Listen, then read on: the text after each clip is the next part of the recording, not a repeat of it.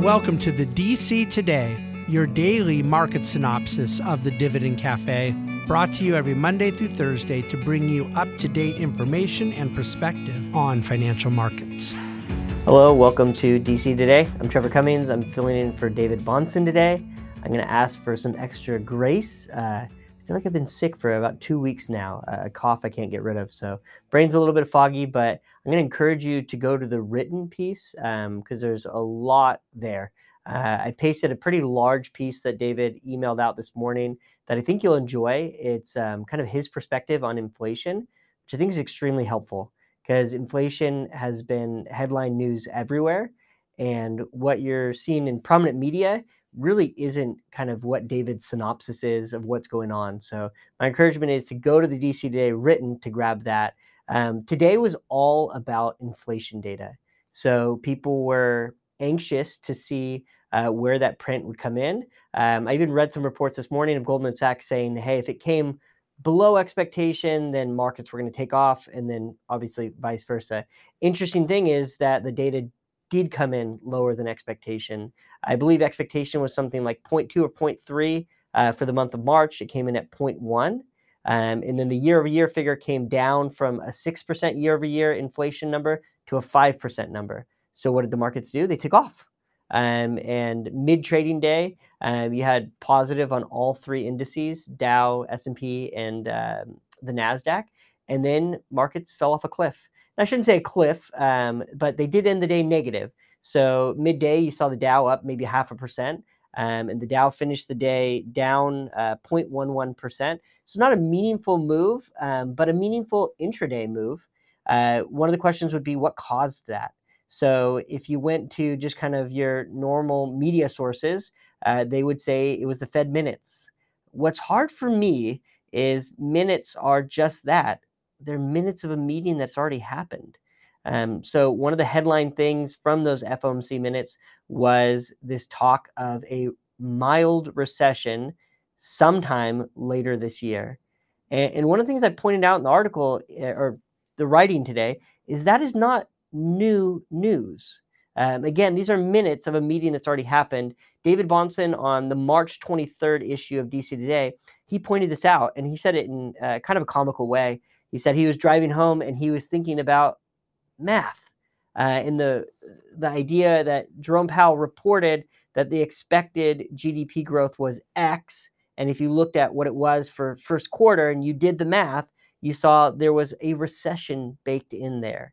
So although investors got exactly what they wanted today, a lower inflation number, um, that talk from the Federal Reserve about this potential recession later this year causes fear. So again, um, investors went back to what they've been doing most of this year. Is they sat on their hands. Uh, markets didn't move much, but you did see, like I said, the Dow went down 0.11 percent. Uh, S&P was down about 0.41. Nasdaq was down 0.85. 10-year Treasury hardly moved, uh, approximately down three basis points. Top performing sector of the day was industrials. Um, I believe it was industrials, energy, healthcare, and materials were all positive for the day. Uh, you saw some of the more speculative sectors get hit the hardest. Consumer discretionaries were down 1.54% on the day. Um, oil prices were up 2.06% on the day. Uh, that left a, a, barrel of oil about $83.23. So, um, where does that put us now? I, I would assume that most of us are going to shift our focus to Friday, where we start getting some earnings reports. Now, again, earnings reports are backwards looking, but we're going to get some context and some projection of how the last three months of uh, economic data and everything is impacting um, earnings. It's unfortunate that we've become addicted to these Fed meetings and everything going on when markets really, in the long run, they are driven by profits. Uh, growing earnings have the highest correlation to stock returns in the long run. Um, but we have a culture that has made uh, Jerome Powell as famous as Michael Jordan. So we hang on every word and we are very curious. Again, I'm going to encourage you to go to David's writing because um, uh, we are lucky here at the Bahnsen Group that we have a very strong economic mind uh, that we happen to name the group after, uh, the Bahnsen Group. Um, so his writing will give you some insight that I don't think you're really going to gather anywhere else. Um, one of the conversations I've been having a lot with clients, um, and, and, it's not a conclusion, it's more of a question. And, and I asked this hey, if we take a time machine back to March of 2020, um, we know what happened. It was COVID, right? Uh, and somebody decided to basically take the light switch and turn the whole world off. So we all found ourselves locked in our homes. Um, and there's two different things happening. Uh, the consumer didn't really have the opportunity to spend money. We saw a big spike in personal savings rates. Um, but businesses were left with a decision of, hey, what do we do with inventories? Uh, how much should we be ordering? Um, and there's some chaos that was created for supply chains. Now, as you know, with consumers, I'm sure a lot of you felt this in that time of March of 2020, going into 2021, and, and, and, and even further, we all had this pent up desire to buy stuff and do stuff. Uh, we wanted to go on vacations, we wanted to go to restaurants and, and things like that. So, from my vantage point, if you take that light switch and you basically turn it off for the consumer and you leave businesses scrambling to figure out how they're going to survive for this moment, and then you all of a sudden turn that switch back on with a lot of pent up demand and supply chains that weren't ready for it, um, that's going to have an impact on inflation. And, and again, then you have a Federal Reserve that comes and they want to fight inflation, right? Because they believe in strong employment and stable prices. And what do they do? They raise interest rates. And then we have issues like the Silicon Valley Bank issue, right? There's a lot to unpack there, but I think um, most people would agree a big issue for them, right? When they had $20 billion of what they would call um, safe assets that went down. Um, I think it was $1.8 billion. They had to sell them at a loss. Why were they selling those at a loss? Because of rising interest rates.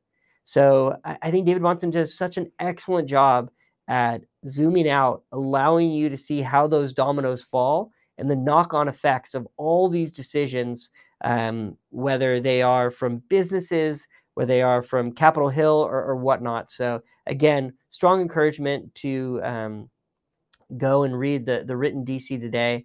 Um, David will be back tomorrow with his normal DC Today writing.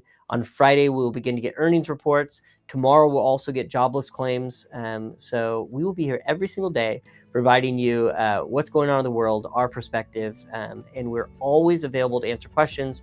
So reach out um, as things come up. Um, I wish you the best. And again, you'll have David Bahnsen back tomorrow. The Bahnsen Group is a group of investment professionals registered with Hightower Securities LLC, member FINRA and SIPC, and with Hightower Advisors LLC, a registered investment advisor with the SEC. Securities are offered through Hightower Securities LLC. Advisory services are offered through Hightower Advisors LLC. This is not an offer to buy or sell securities. No investment process is free risk there is no guarantee that the investment process or investment opportunities referenced herein will be profitable. Past performance is not indicative of current or future performance and is not a guarantee. The investment opportunities referenced herein may not be suitable for all investors. All data and information referenced herein are from sources believed to be reliable. Any opinions, news, research, analyses, prices, or other information contained in this research is provided as general market commentary and does not constitute investment advice. The Bahnsen Group and Hightower shall not in any way be liable for claims and make no expressed or implied representations or warranties as to the accuracy or completeness of the data and other information, or for statements or errors contained in or omissions from the obtained data and information referenced herein. The data and information are provided as of the date referenced. Such data and information are subject to change without notice. This document was created for informational purposes only. The opinions expressed are solely those of the Bahnsen Group and do not represent those of Hightower Advisors LLC or any of its affiliates. Hightower Advisors do not provide tax or legal advice. This material was not intended or written to be used or presented to any entity as tax advice or tax information. Tax laws vary based on the client's individual circumstances and can change at any time without notice. Clients are urged to consult their tax or legal advisor for any related questions.